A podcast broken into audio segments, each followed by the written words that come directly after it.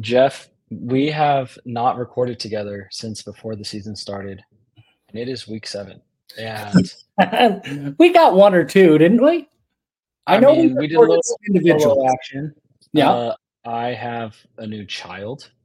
Uh, yeah, well, Harvey, congratulations. Har- Harvey came Harvey to us uh, three weeks ago, and he is happy and healthy. Was, Har- was Harvey Specter the I don't know. So we saw one. We were having so he was a surprise. I did, we didn't know whether it was boy or girl, and I was hoping it was a boy. One because I feel like mm-hmm. boys are easier to parent yeah. than girls. For example, the other day Baker was like talking back to my wife, and we, and then he, I was like, "Oh, you think you're tough?" And he said, "Yeah, I'm gonna beat you up." And he punched my leg and I barely felt anything and I shoved him and he fell over onto his bed. and then he didn't care anymore. You can just be, you know, it's you can just telling a man up, you know, a little bit, yeah. and it's uh, it's a little different than the girls. Like you got to be sensitive when you're a girl dad, and like they're it feeling only, it. It only gets worse. It's just like, oh, you need to be a man. You think you're gonna be a man? I'll show you what a man's like. And so there's definitely uh, that aspect, but also I had like we couldn't no idea for girl names, and boy names we had like a couple, and then I don't remember where it came from. It was like on some baby name app. It was like Harvey. And it was like, okay, Harvey, like Harvey Hayes, that works. Um, so they have the same middle name, both after my father-in-law. It's Hayes, which mm. is short for Jesus because Jesus McClintock doesn't really roll off the tongue. Oh, um, a little too white for that, so we have to anglicize it a bit. But it's like, okay, that sticks, and then we're like, oh, that sounds good. And then my wife like after she said that, she's like, "Oh, what is he gonna like grow up and be some superstar lawyer like Harvey Specter?" And I was like, mm, "Not opposed to that." So it was yeah. unintentional. If he ends up being Harvey Specter, is anybody mad here? No. There's worse things to be. I, am actually watching Suits again right now. Everybody is. It's Spoiler like Netflix. They're doing a they're doing a spin another spinoff because oh, of how popular it's gotten like done again. Yeah, because Pearson sucked. Yeah, Pearson sucked, but I think Netflix bought the rights to it, and I think they said hmm. because it's like got more like popular again since they put it on, it's doing mm. it's coming off. Yeah, we're we're we're about to the point that I stopped paying attention because we watched it when it was in like real time, like still on the air, watching every week on USA. Uh so we've rewatched it a couple of times. I enjoy it, but now, spoiler alert, Mike's in prison, and really after that storyline kind of runs its course, the show kind of goes south. That's true. And then every I feel like rewatching it is also harder because when you watch it, you're like, oh yeah, Rachel Zane, yes, and then now you're like Meghan Markle's such a B in real life that it ruins her character since that's Dude, literally no, the only show she was ever no, in. No, no, no, no, no. Her character sucked to begin with. Like, okay, she again, sucked to look at. And I'm not really that sold there either. Like, I know I'm the minority, but like, I'm not that. Anyway, uh, no. Okay, spoiler alert if you have not watched suits and you plan on it or you're just starting it and you're not into season five yet then go ahead and just fast forward like three minutes. Because i'm about to go on a rant and really the show's like 10 years old. It's on you if you haven't seen it at this point and you're ruining i'm true. ruining things for you. Mike gets his sentence right? Walk with me here. He's got 72 hours to report to prison. Do you remember? I had forgotten that Rachel takes one of those days and is like, I'm so mad at you. I know you only have three days, but one of those is going to have to be for me. And she doesn't. I forgot about that. It's like that embodies everything that is Rachel Zane. Like earlier, it's like, I, I don't know. I didn't get to go to Harvard. Now I can only go to Columbia or Stanford, and my life is ruined. Holy moly. That is a lot like becoming the princess of a country that you weren't born in and then complaining about it. And then now she wants to run for senator in California. Oh, well, very good. She, to replace the what's her face Feinstein. I mean, whatever. I don't care. So it's it, it, suits. I do like it though. That was I feel like USA hasn't had a good show. I mean, they had that run where it was like there was always at least one really good USA show. Like it was like Monk, like they had Monk and Psych, and they had White Collar. oh yeah, White Collar. Like, that was good for a minute. Yeah, White they Collar had, was uh, inspired by uh, what's his name, Frank Abagnale. Oh, who? who was full of crap and was not real. But in his book, he lied and said that at one point, if you in the Catch Me If You Can book, like his memoir that he wrote, yeah. which all of it is made up. None of the they found that like none of his stories have never been corroborated of like his fake identities that he had. But one of the things stories I made up in the book was that he was a law professor at BYU.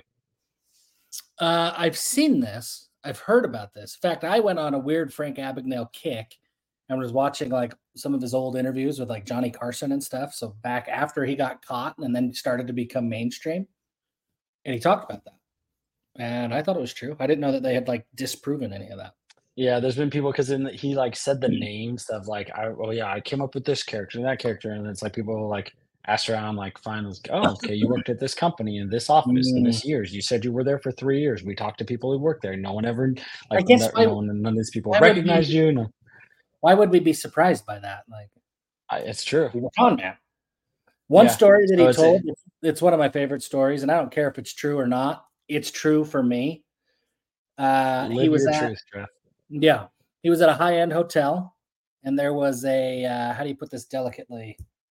Uh, harlot that was there at the hotel, and he had no idea, you know, what the the running rate was for a lady of the night. So he struck up a conversation with this lady, and she said, "Well, how much do you think I'm worth?" And he said something. I'm making up the numbers, like two hundred dollars. And she's like, "No way, not even close." And then he's like, "Okay, well, six hundred dollars." And some negotiation happens and lo and behold they land on a thousand bucks. So they go up to the room and he's going to pay her up front. That was part of the agreement. And he says but i just got to run downstairs and i got to go cash this check. And she's like just make the check payable to me. And he's like no no no don't you see? Like this check is for $1400 and our agreement was a thousand. And she's like well how about i just give you $400 cash and then you give me that check. It's even better. And in my head, that's I don't care if it's true or not. That's awesome. And I'm sure that check did not clear. Yeah. So it feels like it would have been mm. so easy to be a fraudster, which by the way is a stupid word. Fraudster's like the technical name. That just sounds like like Dr. Seuss decided how to. well, it's like a con man. Like some the it's like con is short for confidence. It's just like someone yeah. who's just making it up and just acting like you belong. it's very dumb. So anyway, uh yeah, first show in a long time with the two of us together. Sorry for the sound quality. You're traveling for work. I'm traveling for not work. And we're on. I am. I am. I am at the Grand Hyatt in San Diego. Right I am in nice. a lovely little cabin in Eden, Utah. Hmm. So how uh, is it? Are there apple any apple trees around you? Right outside my Eden. Yeah, mm, right don't eat outside. that. No, so yeah, it, it has been it has been a while, and it is week seven of the season. Uh, we hit a low point. I well, at least I hope it's a low point of the season. I don't want to I don't want to go lower than losing by thirty three. Oh, um, well, and the way they lost, the way they lost by thirty three, and and that's what I I mean, I don't expect to go undefeated every year. Like you either got to beat Georgia, or you have to, like, you got to have some luck bounce your way to go undefeated, right? Yeah. And there's, I mean, very few teams programs have an undefeated regular season, and you need some luck. So it's like I don't care about losing games. Um, you know, I try. I care more about the inputs, right? Like it's it's the output. Like if you do everything the way you're supposed to do it, then you're going to win most of the time. There may be some fluky things that happens. That's why we love sports is because it can look like you're backed into a corner and then some freak thing happens like that Houston West Virginia game last week. And you know that that happens, but it's just absolutely getting destroyed from like the third snap of the game or whenever that pick six was. Yeah. And just never recovering. And it's I know we like I I mean Crew Wakley is getting a ton of heat for that penalty and which just didn't materially affect the outcome of the game, but it's just like it, it's a that very was, singular moment where it's like only the, the only momentum. BYU had no momentum. That's not why BYU lost the game. But the only chance that they had of maybe getting back into that game yeah. was they had just cut it down to two scores, and we're using two scores loosely. They'd cut it down to 24 to 8, right? So two max scores but they Right. cut it down to two scores, and I I think that that happened on a second down that would have led to like a third and thirteen or something stupid. And so it was like, okay, if if they BYU would have been able to get that ball back and then maybe go and score, even if it's a field goal, there was some juice. That was the only Right. four plays that BYU had any juice. Yeah, And and, it took was that juice and he just dumped it all over the road. And he made sure that it evaporated before anybody could even like lap up a morsel like a cat. Like that the juice was dead. yeah, and it's just like one when you're getting your ass whooped, there's no reason to be acting like that in the first place. And two, I just I have zero like when there's I have zero patience for completely unforced errors like that. one it's just like it's mm-hmm. not like you know there's one thing when you have a mental mistake of and Jay Hill talked about this on the coordinator corner, right? Where there's like, you know, you have they, they struggled with alignment uh, issues a bunch. With Morgan Ballma starting, like moving Jacob Robinson back safety a little bit, like it was they struggled a bunch, and with alignments. And it's like if you in a new offense, you're in a new or a new defense, you're in a new position. The Briles offense is hard to defend. That's why pretty much most people struggle with it. Why Yeah. anything in that system is because they use a lot of motions. when you're trying to count like you know, I've got the third receiver, then they do a motion, you guys get twisted the wrong way. Like that's I get, you know, that happens. But it's like that is just such an unnecessary thing to just Yeah. like do that. And and that's not a new thing. Like you've been told not to act like that since the first time you strapped your pads on when you were nine years old. So I've seen people say, you know, regarding that play, like, oh, but I love that he had juice. Give me a player with fire.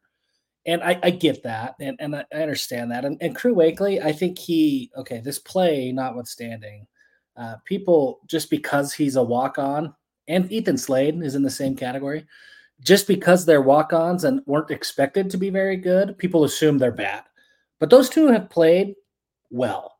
Are they going to be in the NFL? No, but like they've played well enough from the safety position. Every time a pass is completed 15 yards downfield, it's not the safety's fault. Sometimes it is, but not every time.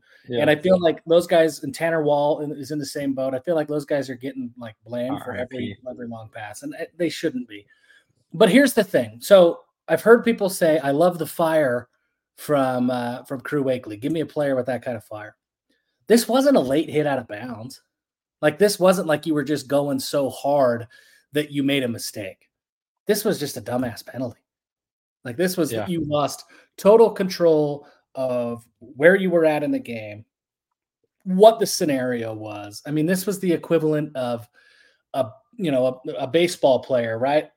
Somebody hits a double in the gap, and then on the next play thinks that there's two outs and just leaves. So you just like hit this double in the gap. You're feeling juiced. You're giving your your team a chance to score, and then the guy behind you flies out to center, and you go around in third, and they double you up at second because you just had no game awareness whatsoever. Like that's what Crew Right. did. Yep. That's what he did. And so that wasn't the penalty wasn't a fire penalty. The penalty wasn't like, oh yeah, give me a guy who's just going balls to the wall and did a little too much. That's not what he did. It wasn't, it was taunting. Like he stood over the top of a dude and he did it right in front of his head coach. That's just like you, you can't There's we're- multiple levels of stupid here. Yeah, and, and we're talking about it like it's just Crew Wakley, and, and I mean it, it was just Crew Wakley on Saturday, right? Because that was the only juice that BYU had, and he, he killed it. But like in any in any given game, like it's the ineligible receiver stuff, right? The illegal touching, like these just stupid mental mistakes that aren't physical mistakes. It's not I'm playing too hard and I, I messed up. It's not I tried to jump a route and I was way off. It's not even an interception that you tried to force it into somewhere that you, it was a bad decision and a bad window. It was just a dumbass mistake. And BYU has had at least one, usually more, of those dumbass mistakes every every week. And that is what's frustrating. Yeah. Although not getting called for alignment issues anymore on offense. Hey, TCU uh, got called for one of those. They got called for two, I think, even. Yeah, they did get called for two of those. So it's something that the Big 12 they're really narking on this year. But they um you know, it just I, I have another those- take. I want to hear your take. Um, because I've seen multiple reality. I don't know what to say. I've I've seen multiple flavors of of people saying what's good and what's bad. Um, here's my take: the receivers played poorly, very yes. poorly. That doesn't mean when I say that the the receivers played poorly and that they were not getting open anywhere near enough. That doesn't mean that they were never open. That doesn't mean that every receiver sucked all the time. I thought Chase played a pretty good game. I did see there was one take that was like, if you give them long enough, you will like the receivers will get open. It's like uh that's literally that might be true. Like you can you cannot cover everyone forever, but right. that long enough can't be, you know, yeah. 50 seconds. Right. So there's that. Uh, but like by and large, and, and, and like Parker Kingston, yeah, Parker Kingston was beating the corner you know, he, he had a couple of go routes that he had to step on the corner. But the safety was shading because like Parker was only able to really create space when he was running a go route. So the safety was constantly shading him. So like great, he had a step, but really that corner's just playing underneath because he knows he's got safety help over the top. And so I, I don't think the receivers played well. But my take that people have disagreed with me on, I thought that was the best game from the offensive line all season long. If you go and you you watch the film and you really got to like the first quarter and a half once once it got out of hand the game script went away everything went away. So it's totally changed to that point. But the first quarter and a half when it was still close enough that you could see that BYU had a plan and they were trying to execute that plan I, I think that the offensive linemen created more holes for the running game for LJ Martin and Miles Davis than they have all year. Now that that doesn't mean that they were fantastic. They weren't Michigan by any stretch but they were better than they've been. And I think that they were borderline good. But yeah. TCU was putting seven and eight guys in the box. And I'm very curious. BYU never checked out of it. They just ran right into it. And so, like, yeah, your offensive linemen, they block guys. They were blocking five or six guys just about every time. However, there were seven or eight guys to block. Like, that's not on the offensive line. So here's what I'm asking you. This is a long setup to the question. Do you think that Aaron Roderick is not giving Kedon Slovis two plays? Or is Kedon Slovis not seeing it and he's just he's got two plays. He can run pass or run a run, but he's not checking out of anything because he doesn't see it. And if that's the case, why is Roderick or Fesi not calling an audible from the sideline? Like we've all seen it, right? Like where the offense goes up and then all of the offensive players look like deer that just saw yeah. like a noise and they all turn and look at the sideline. Like BYU's not doing any of that. So why it, why is there a run play coming out of the huddle at the line of scrimmage, looking at the box and seeing this is not going to work? Let's check out it. Why is that checkout not happening? That's a good question. I don't know why. And I just pulled up the PFF numbers, and I mean, it agrees with you that the lowest lowest rated players uh, on the team, um, you know, in terms that like Isaac Rex had the worst game of his career, and this is like their pass grade, so their role in the passing game. It's like you know lowest rated guys who played on offense. Isaac Rex pass game forty three point four. Uh, then it's like Cody Epps 53 8, Keanu Hill 52 9, Keelan Marion 53 8, Darius Lassiter 48. Uh, but he did really good run blocking. And then, um, you know, Miles Davis 52 7, and then he gets up and then Chase played really well and scored an 80 overall. But it's so the receivers did really well, and it's I mean I think that's part of it is the Kedon Slovis had the worst game of his career. The they were stacking the box and the receivers just could not get open. Like and there and was no reason. To, there were more drops last week than I can remember there being. Yeah, I don't know how many. Uh, I, I could think of two or three off the top of my head. I mean, it, yeah, I think uh, receiving. Do they have drops? Usually do. Uh, yeah. Uh, let's see. Where did it go? It just wasn't great. And Slovy was not great either. Our guy Slovy. Just it was. Oh yeah. So there were. Oh, I guess they only flagged a drop on Lester and a drop on Rex. So okay. I mean, it's kind of if there may be somewhere it's like you know it's a. I thought that one too. Yeah. Anyway. Yeah. Um, but it was, you know, there's it just the re- the receiving game. I think that's really been. I mean, at this point, we know. I'm trying to think how to phrase this. So looking back, the offensive line from week one, everyone's complained about them. Uh, I went back and looked at this. And the offensive line, according to PFF, so take it for what it's worth, is just using it as a talking point, has graded not terribly, but the running back groups in terms of ball carriers and actually getting around people, breaking a tackle, making someone miss, uh, yeah. maybe missing the hole, running to the wrong hole, like there is a crease, but they don't take it, all that. The running back group is one of the is the lowest rated position group on the team. And that's overall. I mean, that shouldn't be surprising to anybody. I mean, the whole group was new and LJ's a, a new yeah. college game. So he I don't best game. Forget yardage and all that yeah. stuff. His vision was the best against TCU that it's been all year and should be super encouraging for any BYU fan. If there's yes. one silver lining, and really it's two, but they go hand in hand. I thought the offensive line did well, not great, but well, and they hadn't been well, right? So well is good. Yeah. Offensive line did well, and, uh, and Miles Davis is who we thought he was. Like if he's got a straight line to run, if he can get to the edge, like he's going to get there. If he has to run physical, it's not going to work. But he is Miles he Davis is Adam Hine same person. Yeah, I mean, he is who he is. And LJ Martin, I think he took a step forward last week. But that's yeah. the really the only silver lining I can think of. So back to kind of me going the long way around. So with the receivers, where they've just really struggled, and they overall, I think I've been largely disappointed. I mean, Chase has been great, and obviously Cody Epps has been hurt.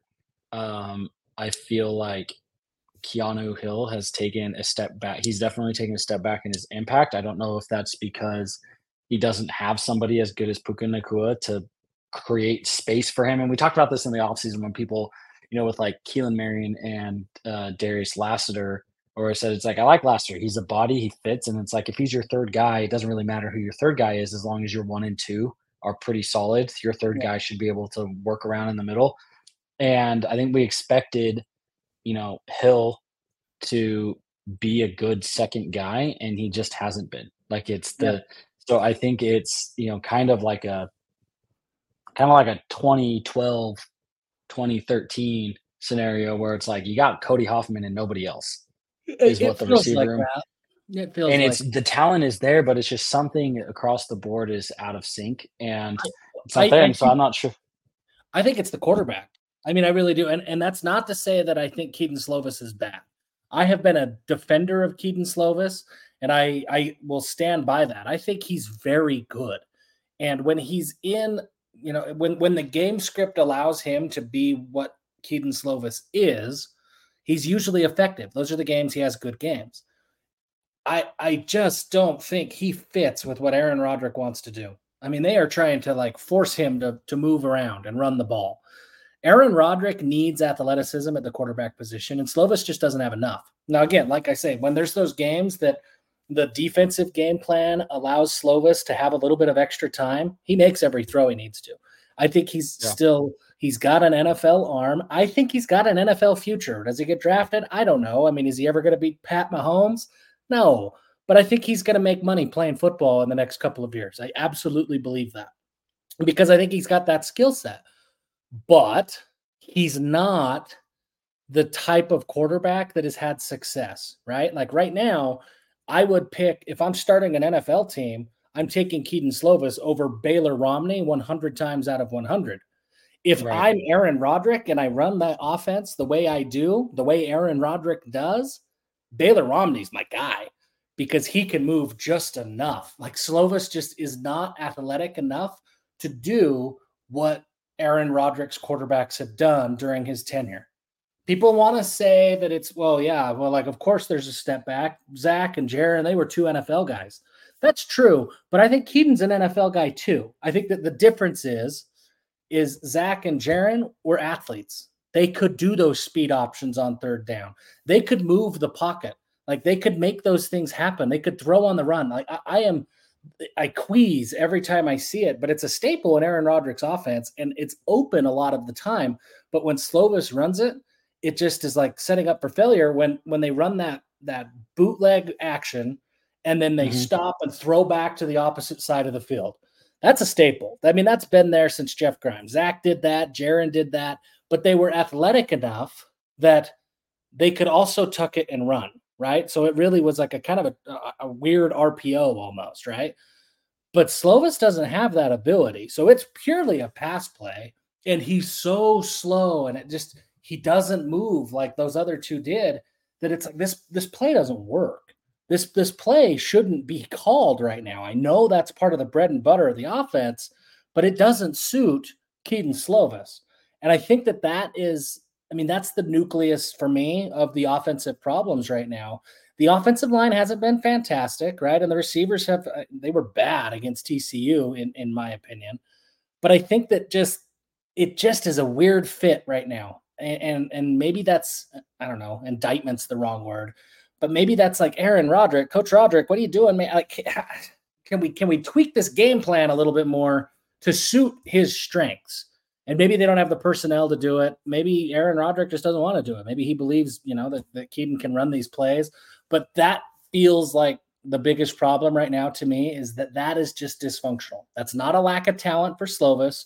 He's not a terrible quarterback. I think he's very, very good. And against Tech uh, this week, that Texas Tech defensive line, I don't think will put as much pressure on Slovis as TCU did. I think that they'll be able, like he's going to have a little bit more time. And as a result, I think we're going to see Slovis play considerably better. He's going to look like he did against Cincinnati or even like Kansas, you know, the, the interceptions notwithstanding, like the one to Rex. Yeah. I, I so think that's look, what it is, but it's just like this offense just feels like, yeah, you are trying to like make me run a marathon. Like people run marathons and maybe I can do something else, but I can't run a marathon. And, and that's, I'm going looking at this on PFF. It's like, so if I go across the board, so it's like passing. So that's the quarterback play and I'll use the ranks. And you know, we've talked about this a bunch. It, there's a lot of clustering in the middle of the road. Like there's not much of a difference between like 50 and 60, whatever, right. versus like you know very top and in, in the you know the extreme bottom. And I'll just use the ranks just because the like ranges. It's not like 75 is good for every position just because of how they grade them. Um, but it's like quarterback 49, uh, run blocking 66, receivers 62nd, pass blocking uh, pass blocking was good, 29. and then yeah. the running back groups, 125 out of 133. Yeah. so PFF hates the way that the running backs are playing. And it's like, it's pretty noticeable that they are, they're not impressed with how our ball carriers are doing. And, and that's another thing that can spread out the defense that has also kind of been a staple. And we've seen is like, there's times when the jet is there and we hand it off and it's just like, dude, make somebody miss. Like yeah. what you're getting tackled for a two yard loss when it's just one on one. You got to make a move, and so it's there's. Uh, I like what you said, and I think it's really. I mean, I'm not the people who are clamoring for like a Rod to be fired are idiot. ridiculous. Idiot. But, if you are that but, person, listener, you're an idiot. Don't yeah, be an idiot. But Remember something said. Dwight Schrute was taught, "Don't be an idiot." And every time he has to do something, he asks himself, would an idiot do this thing? And if they would, he doesn't do that thing. Well, idiots who want A Rod to be fired, you guys are in that boat now. You need to start following yeah. Dwight Schrute's uh, How to Not Be an Idiot guide. Yeah, and I don't think the and so that's really just overall, and it's it's also not just I think people assume that like when it's an offensive coordinator that it's literally it's just like he's the one he game plans everything he's the one who calls 100% of the plays like every he's just like he's controlling the whole hmm. show and then basically telling the other coaches this is what we're going to do so go run some drills around this. And that's not really how it works. It's very collaborative. And i mean that was the big complaint with clemson last season was that everyone in the building had been there for a long time and so there was not this like infusion of ideas. And i think you know so we're doing what has worked for the last you know multiple years know, it's worked well since 2018 of varying levels of effectiveness depending on you know the experience of the players that we had and whatnot and who we're going against but it's not like that i mean there is something where it's you saying it's like it's not mashing together but it's like okay there's this staff as a whole is missing somebody to say like you know we got to do this differently and or like we need to change or got to do tweak something because it's not working and it's not i will say it's they're not dumb they know, also know they're very well aware that it's not working they're more yeah. frustrated than anybody else that it's not working they're trying to do things differently, little, you know, tweaking things, but they also have to be mindful that you can't just rip out everything because really, and a week you have two days of practice Yeah. in any given week, and then you're doing your walkthrough, and then you're getting ready for the game. People don't realize you- that. I mean, you just Yeah. touched on something that I think that the uh, the average fan, I mean, myself up until a couple of years ago, uh, it's not like they're practicing, you know, games on Saturdays. BYU takes Sundays off, and then they practice Monday through Friday. Like they're practicing Monday No, and, and and really and Tuesday and Wednesday. Yeah, it's like Monday's your recovery day. You're doing your install. Where so I mean, even we did this in high school. It's like Monday we were in shells, and you're not in contact. Tuesday and Wednesday are your hard days. Thursday is your walkthrough. You don't even have your helmet on, and then like you're really only practicing two days a week. Like it's Yeah. academic work Especially on Monday. the Yeah, and so there's um so with that, it's like they're trying different things, but you also have to realize that okay, you have in fall camp, you know, you have your you're practicing Monday through Friday for like four weeks, you have like 23 practices or whatever, you know, then you're really getting actual practices for 12 weeks of the season. You have like 24 if you have 12 games, right? Or I mean, you have your bye week. So you got like 26 hard practices baked into your schedule for the rest of the season. So basically, like 40% of your practice time is done by the first snap of the season. And so you're trying to figure it out. They know, and it's also hard because you don't know what they're being asked to do. And if it's, Yeah. you know, players keep doing things wrong over and over again, then you also have to look because, you know, there's different skills and coaches. Like recruiting is a skill and making those relationships with players. Coming up with a game plan and scheme design is a skill. Coming up, you know, recognizing that in the moment and calling plays at the time is a skill. And mm-hmm. then also being able to explain it in a way that players understand it is a skill. And motivating your players is also a skill. Like there's a wide set of skills. And it seems like now that, I mean, I think ultimately there's probably a lot of it is just a talent issue where we are playing tougher. I mean, we're playing tougher teams and we're in a tougher schedule. It's not, you know, it's it's not a water. There's not these extra games kind of baked in that we've had, you know, where where the really light games where we look really really good against these G5 teams. And I know we had the, you know, we went 7 and 0 versus the Pac-12 in Boise and or whatever in uh, 2021, but those were a lot of close games that should have been flipped the other way or could have been flipped the other way. is, and, and- and they end up at close games the same way that Kansas, you know, and that Kansas game could have flipped the other way and we could be five and one. That Arkansas game could have flipped the other way and we're three and three. Yep. And so it's there's a lot of I mean, there's a lot of moving pieces that you're trying to cram together and fit together.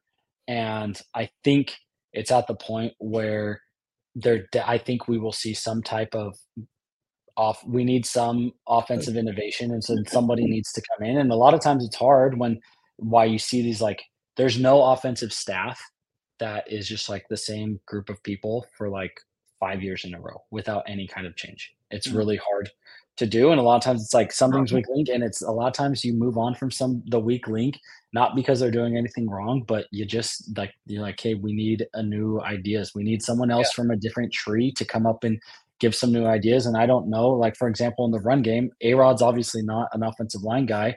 I don't know how much like uh, so it's like they Funk came in and said, okay, this is what Grimes, you know, this is what Grimes did. This is the run game that Grimes installed. It clearly works. Keep doing that. And now if teams have clued on into it, figured it out, I don't know if maybe either between in the run game is a collective thing, but like between Steve Clark, you know, Harvey Unga and Darrell Funk is one of those guys there that can be an actual run game coordinator and say, this is what we need to change. And with with some level of creativity, because with the talent struggles we're going to perpetually face, we always like we need to be the most creative staff in the game hmm. and or one of in trying to you know mix things up and i think a lot of it is maybe just teams are cluing in on it and we don't have the talent to just just play with some mistakes so we need to add some more wrinkles in it maybe the eh, the scheme is a little stat too stagnant at this point I got creative today. Do you want to hear my Oh, creative create me. to my life? I bought a whole chuck roll instead Okay. of sticks and just carved it myself. So Oh, I got a I did that. 26 pound chuck roll for 5.99 a pound. So what is that? 150 bucks some odd. yep And I just got done with it. And I I'm up here at, at the, the cabin, right? So I'm not really, I'm not at home. So I threw away a lot that would have been ground beef. Probably had five to seven pounds of, uh, could have been, you know, 70 30 ground beef would have been pretty good. I also got um, the chuck eye. You've heard of the chuck eye. If you haven't yes, heard chuck, chuck eye, is, chuck eye is good. Chuck eye is the ribeye. The chuck and the ribeye, they are connected. So there's on the chuck, when you get a whole chuck, uh, there's, I don't know, six, eight inches worth of meat, depending on the size of the cow, that really is an extension of the ribeye. So I think I had five chuck eye steaks off of this for five ninety nine a pound. I'm getting essentially ribeye steak, five ninety nine a pound. You aren't going to get that anywhere else. I got, I think I had 14 to 16 uh, Denver steaks, which are very, very good. If you haven't had a Denver steak, go to a real butcher, not a grocery store. They'll have Denver steaks and get that, and you will enjoy it. Uh, I also pulled off, they call it the Sierra steak, kind of looks like a flank steak. Very good. Mm-hmm. Uh, and then I had, I think we had four, no, three, three roasts that I got out of this. It's a ton of meat. And so you say that way. You say I actually did this. I did the same thing last week as I'm, you know, coming into my midlife dad life. Yeah, uh, welcome, welcome I, aboard. Finally, uh, finally made the purchase. Uh, you know, got got the garage freezer. Uh, made a trip to the Kirkland Temple. Yeah, uh, you know, so not not the regular Costco. I went to the business center Costco. Yeah, those are and, we have one of those in Salt Lake these days. And it's you know, so I loaded up. I got a see, I bought eighty pounds of chicken.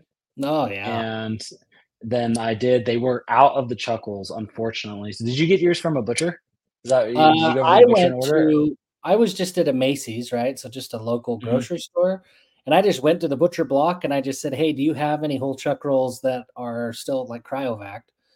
And they said, Yeah, we do. We don't normally sell them. And I said, Well, would you? And she said, I guess there's no reason not to. So how does five ninety nine a pound sound? Sounds great. Dude, there we go. So and I didn't they didn't have any chuck rolls, uh, so but I got a strip loin and did the same yeah, thing. So I just idea. cut so it was six ninety nine a pound. It was it was choice. It wasn't prime, but it was decent decent choice. Uh, you're going to be hard pressed to find decent uh, New York strips for six ninety nine a pound. And mm-hmm. yeah, so I sliced and I just may cut into like I don't know, maybe 12, 15 steaks. Yeah, and I did I, I did the math on it, and uh, I paid for the half. Uh, paid for half the freezer just in what I saved from that one run. No, with that it, one protein run.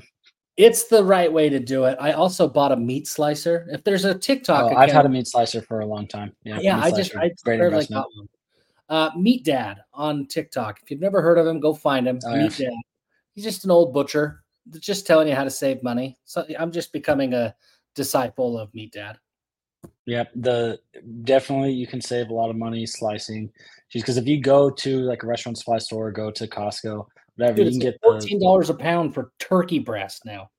Yeah, like, if you want like the good stuff, and but if you buy the whole thing, it's cheaper. And if you go to the normal grocery store, they usually, I mean, you can pick it out and they slice it fresh for you, but it's mm. they don't usually give you a discount for a no, lot of times they, at the grocery store for buying the whole thing. So they'll just like, well, you can buy a whole thing, but we slice it for you. And so you got to go to like a Costco, Sam's Club, uh, or a restaurant yep. supply. But yep. sometimes at the grocery store, you can ask for nubs. Ah. Um, where it's like when they get down and there's just a little bit left and so they can't really like display it partially done in the case and so you can ask for a nub and they will discount that and so it is kind of nice if they have a few different things you just want to try it that you can get a smaller amount uh, at the kind of the wholesale closer to a wholesale price if you go go to the butcher and ask for the nub. So we've gotten way past tcu we've gotten into the uh, meat well, we do have one other thing to CU that we have to talk about. We talked a lot about the offense, but the defense also gave up 44 points. Yeah. We didn't talk about the defense. Um, and here is my take. I'm ready for a take. Here's my take. My take is this the safeties aren't as bad as everybody thinks they are, but because there are injuries, it's easy to point at them. But they, they haven't been as bad as you think. It's not always Ethan Slade's fault. Like it is usually Malik Moore's fault, and that's why he's not playing. But everybody else, it's not always Crew Wakley's fault. It's not always Ethan Slade's fault. They've played well. Tanner Wall, turns out he was pretty damn good, and BYU missed Tanner Hall last week, or Tanner Wall. Uh, And we're so gonna miss him for the rest of the year. we're gonna miss him done. for a while. Yep. Um, it, it isn't I as bad as it seems. the definitely the the biggest disappointment across I think has definitely been I mean has been the linebackers. Um, we've seen you know we Ben Bywater is done for the year. Uh, Alright. Harrison Taggart has struggled to get up to speed and how he's he's, played playing. well, but I mean, he's played like a freshman playing his first rep. Yeah, I mean he, he's they. I think, and you kind of brought this up with the. Uh, you mentioned this on the Discord, and there were kind of some people who disagreed. Of like, you think some of these like COVID seniors, where it's like maybe they're a little bit apathetic, or maybe not ap- apathetic because obviously they're excited to be playing the Big Twelve, but like the motivation from them has to be pretty intrinsic because they've heard the spiels. They've been Yeah. along. Like, how many times can you go to an all hands meeting at the same company you've worked at, and how many times you just like roll your eyes and like, oh, cool, okay, let me go grab my muffin that they brought Yeah. out here and So go back to my desk because you're not like, oh yeah, this is the best company ever. I'm so excited about my new job. Like that wears So off. for those, And I kind of feel aren't- like Max Tooley is there well, yeah, he's that. Co- I mean, Max Tooley. Let, let's give some context of, of what we talk Yeah. about. Because, yeah, for those of you who are not on the Discord, I had a hot take on our Discord. If you haven't joined, givehimhellbrigham.com, join, send Garrett a message just in case you don't get access to VIP. Garrett will get you taken care of. Don't send Yeah. me a message because I 100% of the time say, talk to Garrett. He's the brains. So just bypass me, talk to Garrett. Uh, I had a hot take where I said, I believe, and I think this is not just a BYU thing, though BYU who we're going to talk about. BYU is a, a microcosm of, I think, this, this phenomenon that is uh, happening across the country. The COVID senior needs to move on. The, the guys who have been in the programs, and, and I think you're seeing this everywhere, right? You're seeing even Georgia, right? Georgia's still undefeated. They're still Georgia, but they're struggling a little bit more at times this year than Georgia should.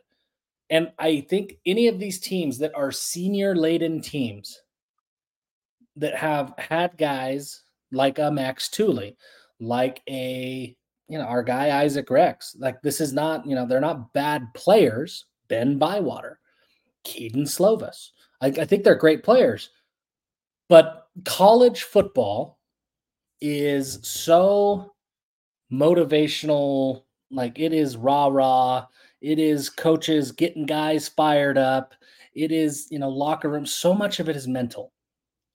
And there's a jump when you go from college to the NFL where it becomes more professional. They still go through the mental coaching and all that stuff but it's different. It's not as you know rah rah in the locker room coach is hyping you up there's no motivational speeches at halftime. It's, it's very different in the NFL. And I think that these COVID seniors, these guys who have been playing college football for a long time, and BYU has a lot of them, I think that they are checked out. Look at Alabama. Alabama's got a lot of upperclassmen. Now, Alabama has their quarterback issues, but Alabama is struggling in games that they should not be struggling in. Look at KJ Jefferson. He's been around for a long time down there at Arkansas. He's still the same guy that he's been for his entire career, and he's playing in this, you know, a different offense, but a similar scheme, playing for the same team. And he just looks bored. He just looks bored out there. Uh, I think you're seeing it at Notre Dame with uh, Hartman. I think he took, you know, he came out, lit the world on fire in week one. And it's kind of looked pedestrian and looked a little bit bored ever since. Now, are there exceptions to this? Of course there are. Michael Penix looks fantastic at Washington. It's not that these guys don't care; they do. But I think that when you They're have been in- well, yeah, when you when you have been in a program for four or five years, and for BYU, a lot of them have been. This is their fifth year. You've heard every speech that Kalani has. You've heard all of the rah rah stuff, all the motivational stuff, and at some point, you just sort of are numb to it. And I think that that's a problem because when you see Harrison Taggart on the field, uh, does he make more mistakes than a Ben Bywater? Of course he does. Like, absolutely definitive, hundred percent. Yes, That is an objective truth. He's making more mistakes. But that dude plays with some fire. That dude's excited to be on the field. Like he plays with heart. And that's not to say that Ben Bywater doesn't care, but it's different, right? Like Ben Bywater's there's nothing that he is seeing that he hasn't seen before.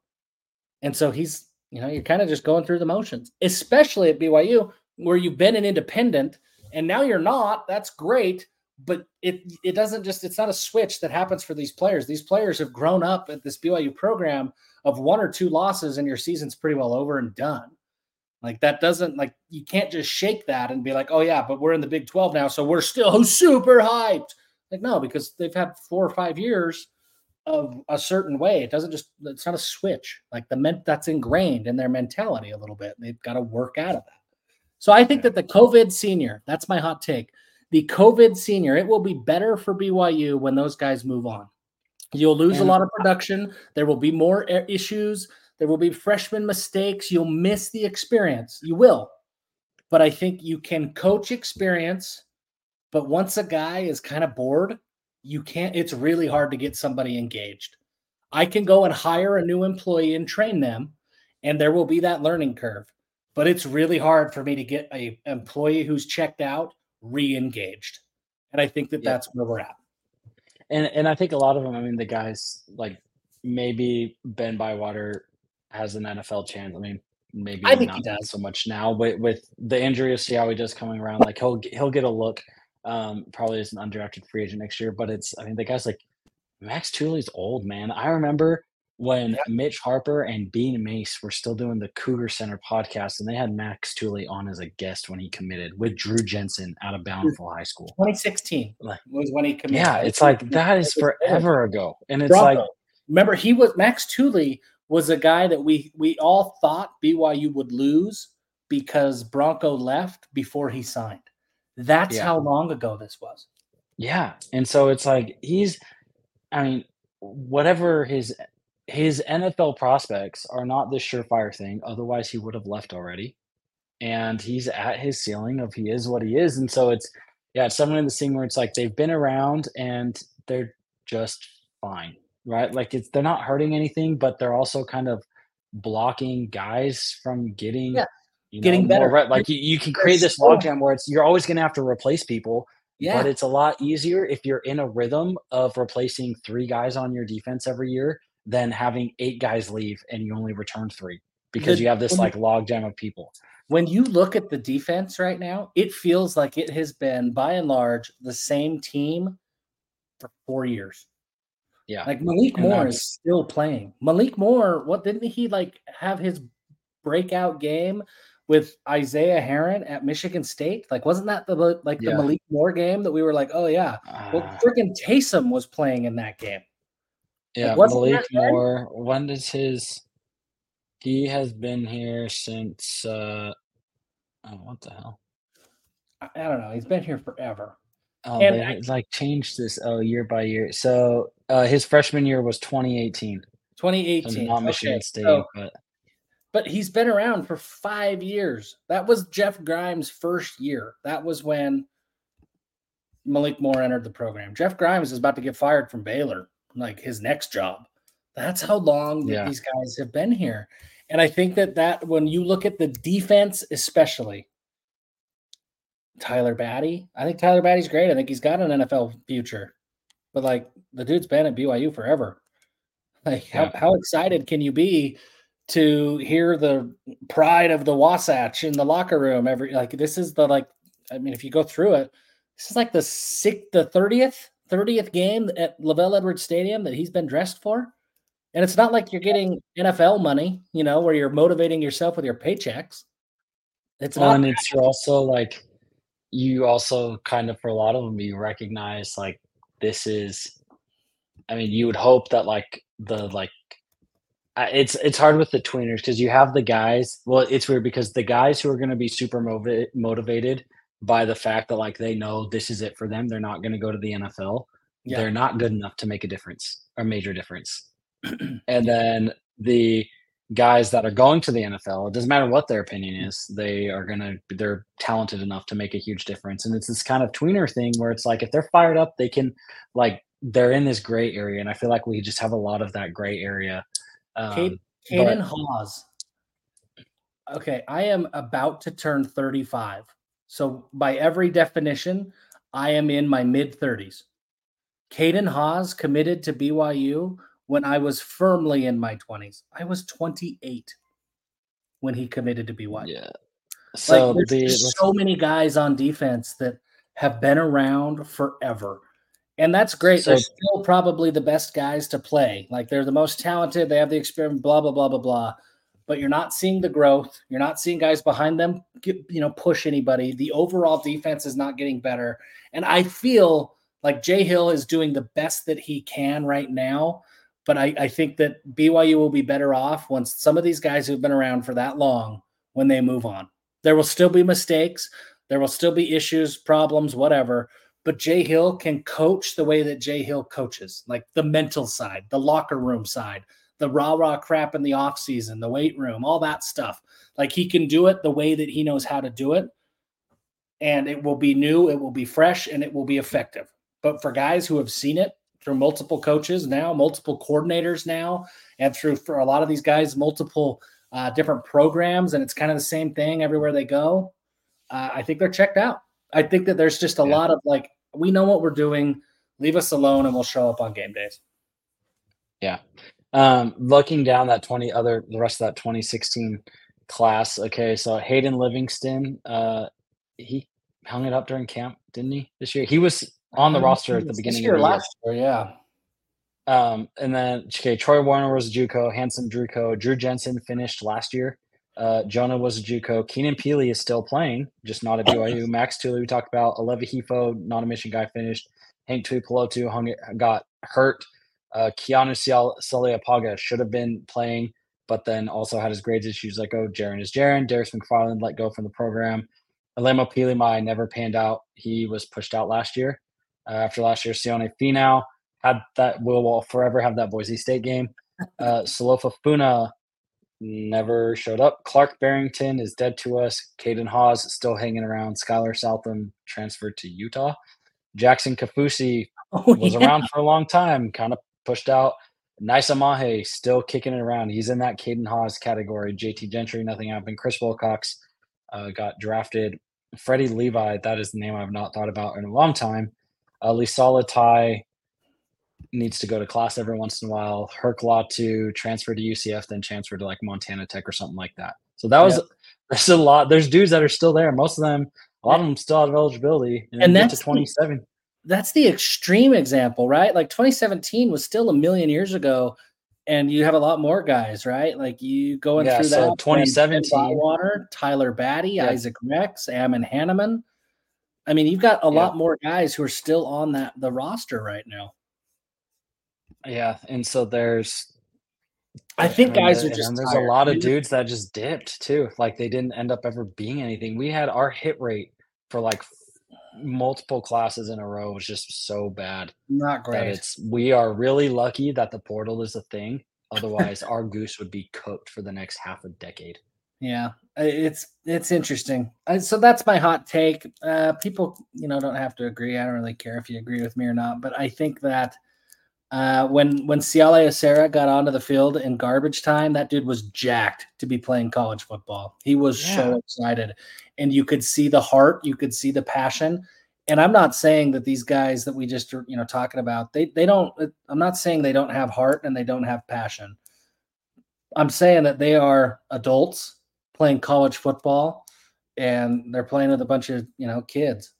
It's hard to do that. It's just hard to do that. I mean, imagine, right? Like once you turn 19 years old, or maybe 18 now, I guess that the mission age has changed. But once you turn 18 years old and you graduated high school, for those of us who are a little bit older, and, and when you didn't leave on missions till you were 19, uh, that remember that weird time, that period of time when you were like, I am too old for young men's, but I haven't left on a mission. And then they would be like, So are you coming to mutual on Wednesdays? No, why why would I why would I go to mutual, man? Like I graduated high school. I I got bigger and better plans. I think BYU has a lot of guys with bigger and better plans, and I think that that is a, a larger component of what's happening on the field than anybody wants to admit. That's probably true, Jeff. It has been good to be back in the saddle. I've got to run to a dinner at this conference. Uh, we're gonna try to be a little more regular. We're gonna this. do it. Let's Uh, commit.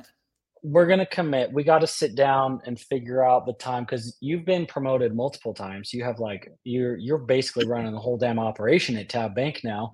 Since we started this thing, you were just a you were a scrub, but now you're the head military figure in charge, and so it, your schedule's a little wonky. They actually want you to show up and come to an office some days. Like, who the hell does that in 2023, almost 2024? I But it's been good. We will be back next week. We're going to be back on the schedule. Uh, if you missed the announcement, uh, the daily dose is on the shelf for now, uh, just because Mm. it is very consuming. I've seen some other people asking because you tweeted about it. Maybe you should post a video to the channel, kind of explaining probably. because people are like, I haven't seen anything. I checked this channel and, and there's nothing there. What happened to him? Um, so you're not dead. no, Gratefully grateful for that. Uh, you're alive and well, and we're gonna be back. We're back in the saddle. Our schedules are freed up a little bit now, and you're we're recovering. we're recovering, and and and I know you're running, but I just for those who didn't see the tweet, who didn't see the announcement, I uh I have a lot of things on my plate. I said yes to too many things. I do a lot. If you don't know, do a lot with high school football. Work with KSL, a lot of broadcasts and stuff there every single week. I run twenty four seven. We run our newsletter here. We have this podcast. Uh, and then I, I do have a, a a- real job that actually pays my bills. So yeah, YouTube. It was a lot on my plate, and uh, I needed to take a step back. I had a little breakdown, so needed to take a step back. Maybe it comes back in the off season. Maybe it never comes back. I don't know. But that's the announcement. So glad you brought that up. I meant to bring that up and forgot about Uh, we are, but we're back and we're still giving them hell. Until next week. it. Nimel.